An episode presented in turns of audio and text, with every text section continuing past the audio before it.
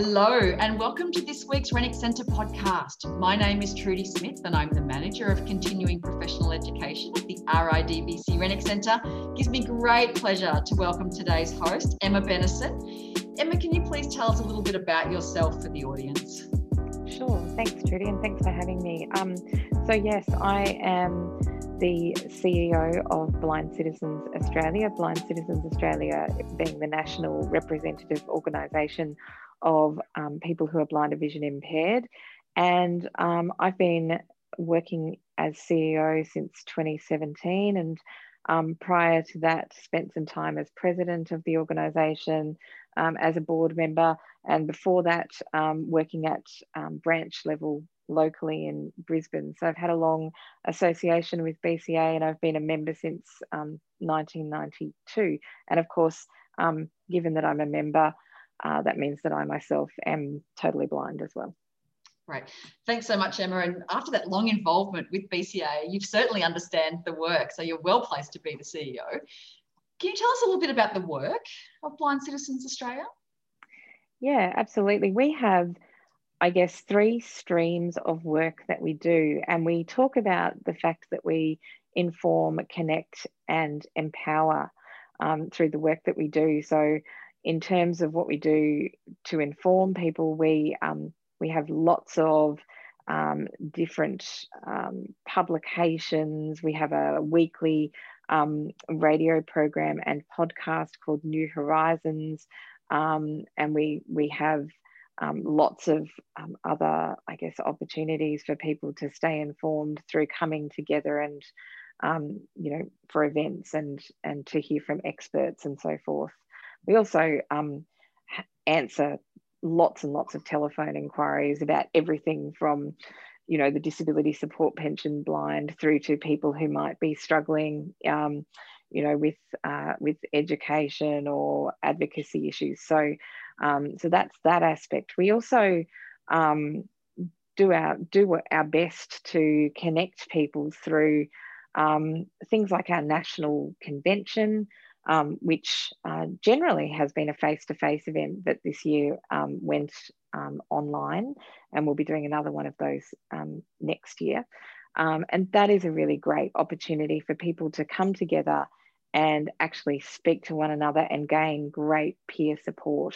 The other um, aspect of peer support that we that we do is through our local branches, as I mentioned earlier. our local branches um, we have 13 of them around the country, and it's it's a really fantastic opportunity for people to come together um, and talk about issues that impact them as people who are blind or vision impaired, um, and you know whether people have recently um, acquired their vision loss or whether they've been blind or vision impaired since birth. It's really fantastic for people to have that opportunity to come together and learn from one another. Um, I've certainly learned a huge amount about everything from, you know, parenting to, um, you know, living independently and a whole lot else in between, just from from other people who are blind or vision impaired. Um, and then well, the I guess, other, I guess it's, it's really around that, you know, uh, people with lived experience are the experts, aren't they? Yeah, absolutely. I mean, look, there's a huge amount that, um, you know, um, educators and the service providers and so forth can teach us. Um, but at the end of the day you know we have to survive um, in a sighted world and um, you know we have to figure out how to how to do that. Um, and it's a lot more than just skill development. Um, you know there are there are lots of aspects to to doing that. So um, yeah learning from each other is is critical and understanding that you know we're not alone um, in experiencing you know things in particular ways or you know there are there are solutions out there that um, you know perhaps we weren't aware of. So it's fantastic opportunity. Um, and then the final aspect of our work is about um, empowering people and we do that through um, our individual advocacy service. So if people have um, a scenario where they are um, coming up against barriers to being able to do whatever it is they want to do whether that's you know within the, the school setting or the tertiary setting or maybe um, you know they've got a pedestrian safety um, issue that they're trying to you know maybe they're trying to get audible traffic signals in their local community whatever it is. Um, you know we do provide an advocacy service um, for people where their issue relates to blindness or vision impairment. We also do a lot of work in the systemic advocacy space um, and campaigning um, area. And so you know recently one example would be that we um, worked with the rest of the blindness sector um, and, and have been over for over 25 years to get audio description on Australian television. And um, at the end of 2019, the government announced funding to the ABC and SBS um, to provide 14 hours per week of audio description on both of those networks. Right. Um, so that is that is a fantastic example of, um, I guess, both the effectiveness of BCA and the broader blindness sector, um, but also the time that these campaigns can take. So, you know, it, it is not a um, it's not a, a short term process um, often to get to get change, but um, we're really committed to it. And um, with the help of our members, of which we have um, around about three thousand members, we we can actually affect change. So yeah, that's pretty much a summary of what we do. Wow, and that sounds like a lot of work. I'm really curious about um, with the connection because you know blindness and low vision are very much a low incidence disability area, and so when you talk about um, you know having multiple centres, I'm sure that there are going to be people who are blind or have low vision in more isolated settings, particularly you know in um, rural and remote settings. Do you have ways for them to be able to connect with your community? Absolutely. I think, you know, a lot of what we do um, doesn't happen face to face. And that's that's actually been the case for a long time. It's it's been um, probably increasingly the case um, due to COVID.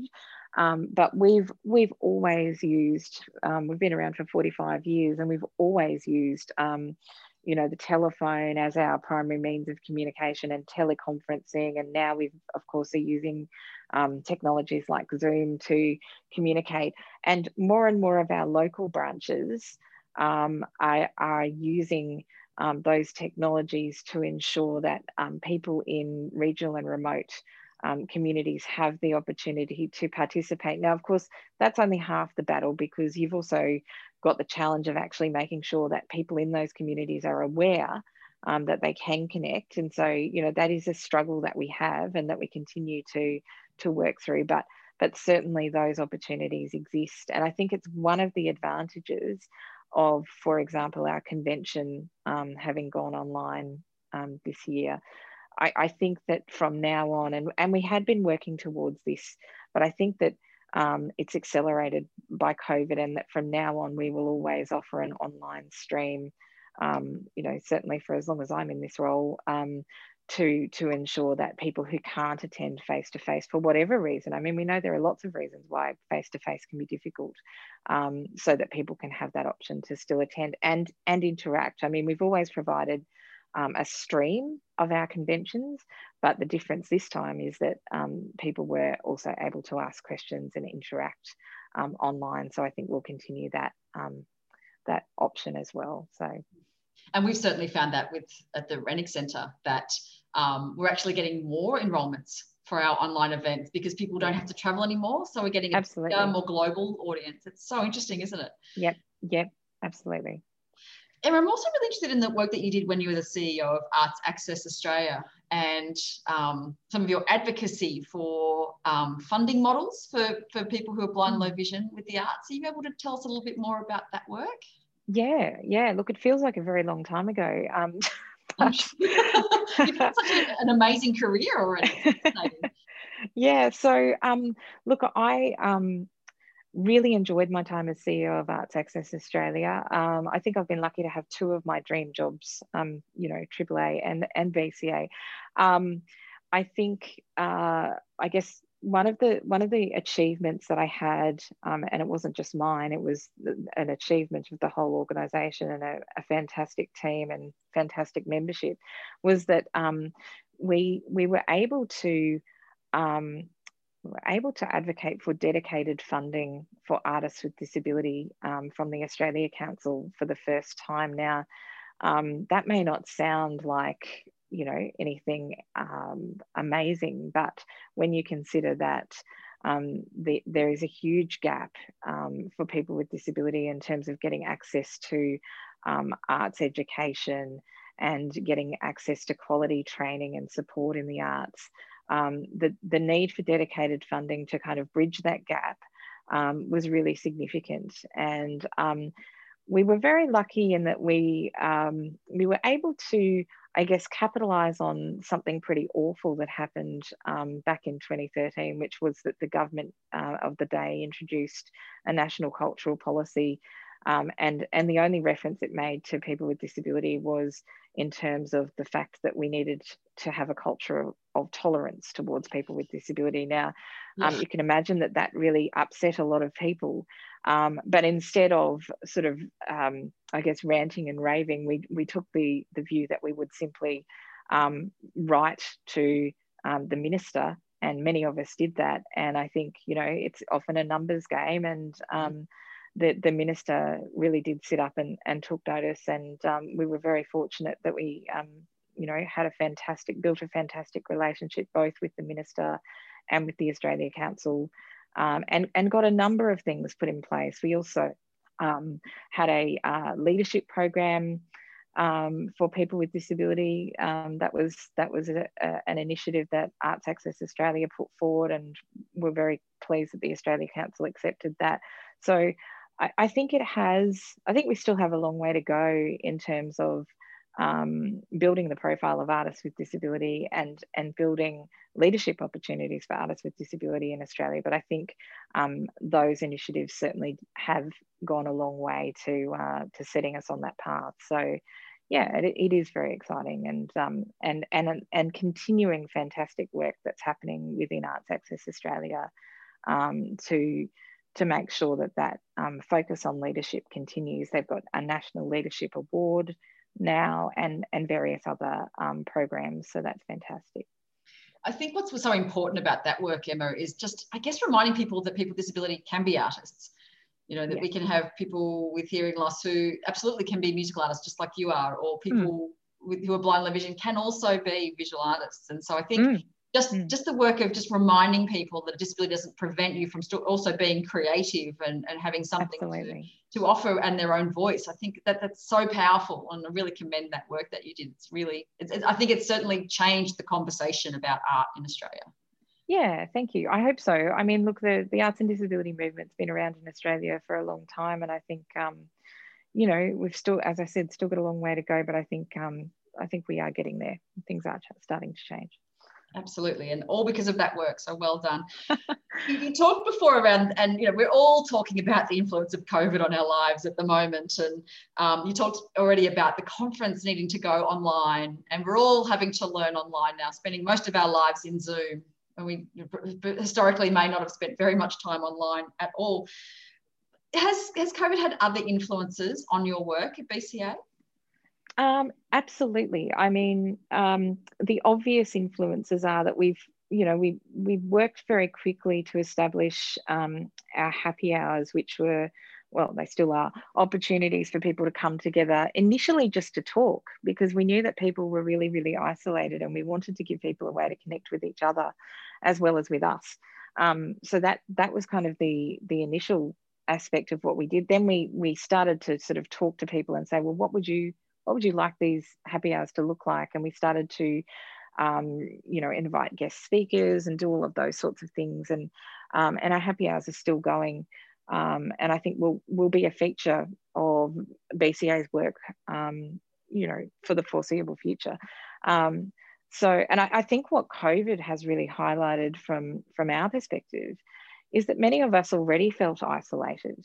Um, many people who are blind or vision impaired um, already experience high levels of isolation, anxiety, mental health issues. Um, COVID just um, highlighted and probably exacerbated um, that for a lot of people.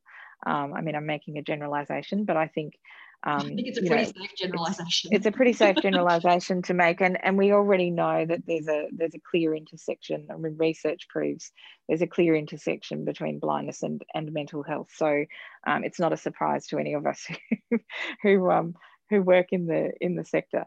Um, but I think the the other aspect that it's really changed um, for us has been that you know for myself. Um, for others in the organization, um, we used to do an enormous amount of travel to, to try to, you know, get out to people, um, whether that be members or um, partners or, you know, other stakeholders. And of course, we haven't been able to do that. So I think as for many people, I mean, my life has felt like a never ending um, Zoom meeting.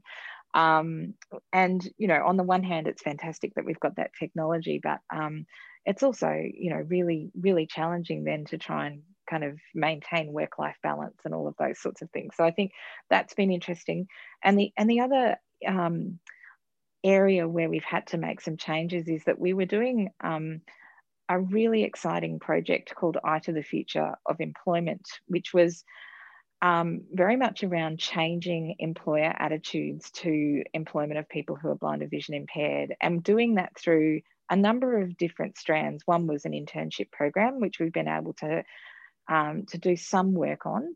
Um, but the other was um, around um, getting employers and recruiters into the room to hear from people who are blind or vision impaired and their employers about how they've navigated the process and, and busting some of the myths and misconceptions um, to try to make employment um, yeah, seem less daunting and terrifying, I think, for employers. So, um, unfortunately, we weren't able to do that. We were really looking forward to doing some major symposiums and making those quite significant events. Um, but we are moving them online, and we're doing those, um, you know, later this month. So, um, it's not that we haven't been able to achieve what we were what we planned to achieve, but we have certainly had to do certain things um, quite differently. And I think we've learned a lot. I think what was what's been very helpful for BCA is that we already worked remotely. Um, mm. so we have 17 staff now across um, five states. And um, that was a very deliberate decision that we made several years ago when I came on board. To basically say we want to employ more people who are blind or vision impaired and those people do not only live in sydney and melbourne and so um, yeah. yeah. yeah that's right so we so we had to um, think about how we did that and that of course precipitated us um, implementing new a whole lot of new systems new phone system new computer systems um, but that meant that we we're really well placed for covid um, it wasn't as big an, a challenge as it might have been so yeah. yeah interesting is it? I think it's affected all of us in terms of the way that we interact with people now. And it doesn't, I think geography doesn't exist anymore. It doesn't matter. No, no. Or, or um, what's around you, as long as you've got a mm. decent internet access and a computer, all right. things are possible, aren't they? exactly. Yep. Yep. yep. And, and Emma, you are one of our keynotes at the SPEVI online conference on the 18th and 19th of January. I know you're going to be elaborating a lot more around the COVID influence, and we're really looking forward to that. Um, have you had a long association with with SPEVI and, and teachers who are of students who are blind and absolutely. Yeah i've had a very long association sort of on the periphery with SPEVI i think i might have sung at a few SPEVI conferences in my time. Um, but a very very strong relationship with with many um, teachers of of students who are blind or vision impaired both in queensland where i'm originally from and also um, here in tasmania where i now live um, so, you know, I feel very much part of that um, community. I attended, you know, National Braille Music Camps for many years. So, um, yeah, it's very close to my my heart, and um, I, I enjoy nothing more than um, the opportunity to come and speak to, you know, students and parents um, about, you know, blindness and vision impairment, and you know, the the education process. So, yes, I'm very excited and and honoured to be um, invited to be a keynote speaker, and um, yeah, really looking forward to the opportunity to to to speak. But also, we'll be attending the entire conference, so really looking forward to hearing from others as well. I think it's going to be a fantastic two days of learning, and we will make available both links to BCA and Emma and her podcast, the New Horizons podcast, and the SPEVI conference. So please go to the show notes if you're looking for more information or want to enroll so that you have a chance to hear more from Emma in a longer form presentation. But Emma, for now, it's been such an interesting conversation. I've really enjoyed having you with us. So thanks so much for joining us today. No problem. Thanks for having me, Trudy. Really appreciate it.